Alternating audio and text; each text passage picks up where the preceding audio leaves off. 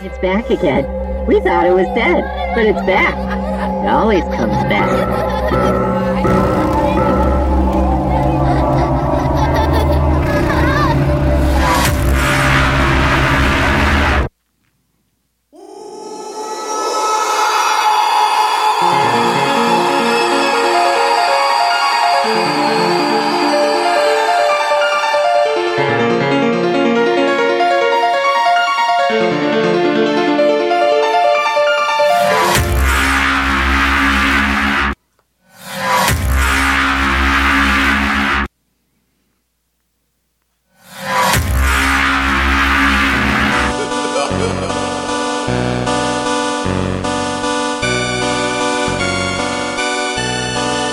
Oh, hey, everybody. Welcome to another one of these. Today I have a book review for you. I read a book called Welcome to the Dead House, which you may know um, as Goosebumps Number One. That's right, the first one. Now, when I was a kid, I think I read Stay Out of the Basement, which was Goosebumps Number Two first. Um, it had a much cooler cover. It was like a scary plant man hand reaching out of a doorway. I know that's described with passion and whatever that makes it sound awesome, but there you go. Um, welcome to the Dead House. Let's see the description here by R.L. Stine. Amanda and Josh think the old house that they have just moved into is weird, spooky, possibly haunted. And the town of Dark Falls is pretty strange too. But their parents don't believe them. You'll get used to it, they say. Go out and make some new friends. So Amanda and Josh do. But these creepy new friends are not exactly what their parents had in mind. Because they want to be friends forever. Um, okay. Well, let's let's truth time. I listened to the audiobook instead of reading it because I'm a busy man. I had fucking 31 podcasts to do this month. It seems like a lot. I don't know how these other people do it. I don't know how it's like you want you'll listen to a show and they do 9 hours a week or something. I guess maybe that's it. Anyway. Um the narrator was horrible. She was like, you know how people will sometimes complain about like a guy will do an audiobook and he'll do the female characters he'll be like uh let's see i'm trying to think of how i would do that to be bad be like oh whoa, whoa, whoa, whoa," or something you know or just do a terrible female voice um turns out that women can also do like a girl's voice that's really fucking annoying and terrible I mean, she sounded like a cartoon character or something, which I guess maybe was the goal. But it was like only a three hour audiobook, so that was a plus. Maybe two and a half. Um, so basically, the dead house, they move into this house, it's creepy, and then there's creepy kids. And uh, the house doesn't seem to have anything to do with it. The house is basically this like trap right? They said, is honeypot, is that the term? It's okay. What they'll do is they'll be like, your great uncle so and so died. Come claim his house for free.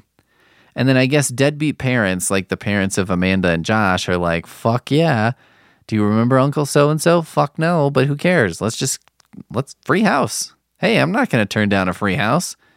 Is it a shithole? I have no idea. Let's just move in. Fuck it. A little tip if you think you might be living in a horror movie universe, don't just move into a house because an uncle died and whatever. Um, but that's what they do. And so then there's kids in the neighborhood and whatever. They talk to the kids. Not much happens there. Then it turns out that, like, the kids are, well, okay, there's some plot holes here. Because for one thing, it's called Welcome to the Dead House, right? But the dead house really, the house has nothing to do with be, the house isn't haunted or anything. All the people say they lived there before. Like all the kids keep slipping up and being like, "I used to live in your house. I used to live in your house," and then the, that makes them suspicious. And it turns out they had all been trapped the same way, and then became um, what's never really clearly defined as ghosts or vampires or something something supernatural that can still be seen and touch and touch other things. Um, the one disadvantage seems to be that, like, if you put a flashlight on them or something, they melt in the sun or something.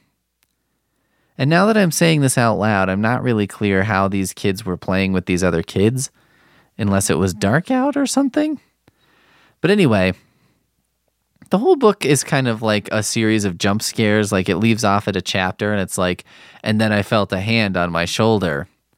And then the next chapter starts. Knock it off, Josh. And then we went and played frisbee. And then I saw something move in the bushes. Petey, I said as the dog ran out of the bushes.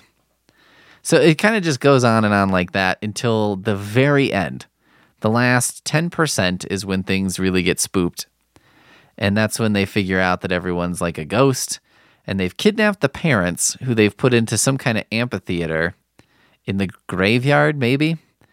And uh, the kids figure out, I, I, okay, this is very unclear because it was nighttime, then it was daytime and somehow they figure out if they push over this tree, that will let a bunch of light into the theater and that will kill all the ghosties. So somehow they push a tree over. I don't know how that happened. And that lets the light in somehow. And uh, they all, this is the best part because their flesh like melts off their bones and then their bones turn to powder. There's one girl who was like friendly with these kids.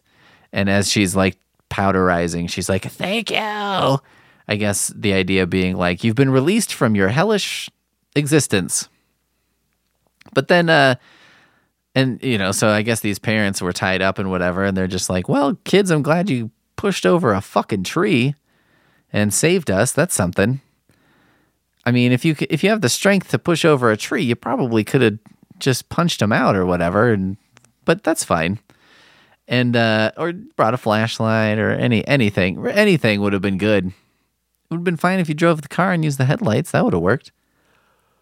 I think. I don't know. Who knows what the rules are? It reminded me, I was thinking of Phantasm when I read this, which is a weird comparison. But the reason I was thinking of Phantasm is because Phantasm to me is hilarious. Like it has this plot that's not very clear, like what's going on or like what's happening. And it doesn't really seem to care about explaining it either it seems to almost be like, eh, fuck it, who knows? No one knows what's happening in this story, so like, why should you know? We made the movie and we don't know, so so why should you know more than us? um, it doesn't explain what the monsters are or like what they're doing exactly. It seems like they're trying to kill the parents to, you know, do the one of us thing, but I'm not really sure. And maybe they come back for the kids to do that later or something and you know, to what end, I'm not sure. I think that's what reminded me the most of uh of Phantasm because I'm like, okay, so they're taking they're taking they're kidnapping or killing maybe people um, in a graveyard. Okay, the tall man goes out. He pretends to be a hot chick, starts having sex with a guy in the graveyard, turns back into the tall man, then kills this guy. Then he puts him in some kind of a barrel. Then the barrel goes through a portal. The portal goes to another planet, maybe, or something, where it's being uh, rolled across the landscape by dwarves to something in the horizon. And then later, we see the one of the guys who was killed has apparently been turned into a dwarf. So we can only assume that they're put in the canisters and then rolled to somewhere where they're turned into dwarves for the express purpose of then rolling more canisters across the surface of the planet and like what's what's the end game here? And then there's a magic pinball and all right? So this is kind of the same. It's like well we're making more ghosts because you know we need more ghosts. We don't have enough. At some point is someone in the town like hey i never thought of this before but like maybe we got enough ghosts. What do you guys think? Just a thought. I don't know. But uh that's kind of that's kind of how welcome to the dead house goes so pretty terrible. Um, I think every you know people love to give these books credit because it's like, well, they made kids read, and it's it's true. Pete was not exactly a uh, avid reader as a child, and enjoyed a Goosebumps here and there. I remember liking Stay Out of the Basement. I think there was The Mummy's Tomb was pretty good. Werewolf of Fever Swamp I did not like because I was reading it when I had a fever, and I was just like, I don't like having fevers, and I have them all the time. Fuck this swamp. The werewolf part I kind of forgot about. The fever. Um, Say cheese and die. I remember liking that one. Also, that's probably the most hilarious title of a book of all time. I remember the one where the kid turned into bee, which was basically no one gives that credit for being B movie before B movie. I think that one also, if I remember correctly, ended with the uh, boy was still a bee. And so it was like, it's kind of dark, right? Because you're like, oh, Jesus, okay. So he's like, uh, he's not, he's not getting better, huh? That's still happening. Okay, well, fuck. Went to a dark place, Stine. So there you go. That's a that's a goosebumps review for you. Bumps gonna goose ya. I think that's how the song went. But um, would I recommend it? No, not. Re- I mean, you don't need to read it. I read it. I just told you everything you need to know about it. You don't need to know shit about it. But uh, I don't know. Hopefully, it's good for kids. I mean, I feel like the covers are probably scarier than the uh, the actual books. I looked up the cover artist. He does sketches of the covers and will sell those. I feel bad for him because part of me is like, I bet he's like a legit artist and really would like to make money other ways, but also is like, I can do a 10 minute sketch and sell it for 35 bucks on my website of uh, old Goosebumps covers. And I put one on there because there's a snowman one, Beware the Snowman or something. I was like, well, that would that would look pretty good in here. And of course, the cover of Say Cheese and Die, because as I mentioned, just great. It's a bunch of skeletons having a barbecue. Title's good. The premise is good. The uh, execution's beautiful. All right. See you tomorrow.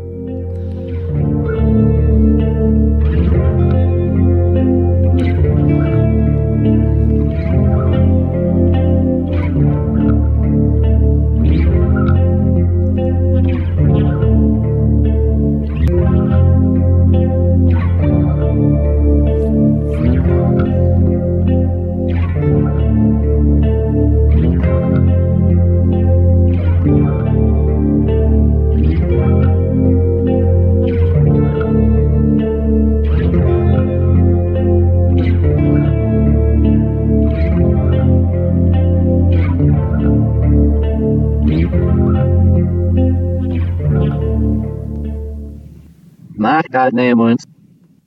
Now here's the product. He numbers the velocity. The velocity.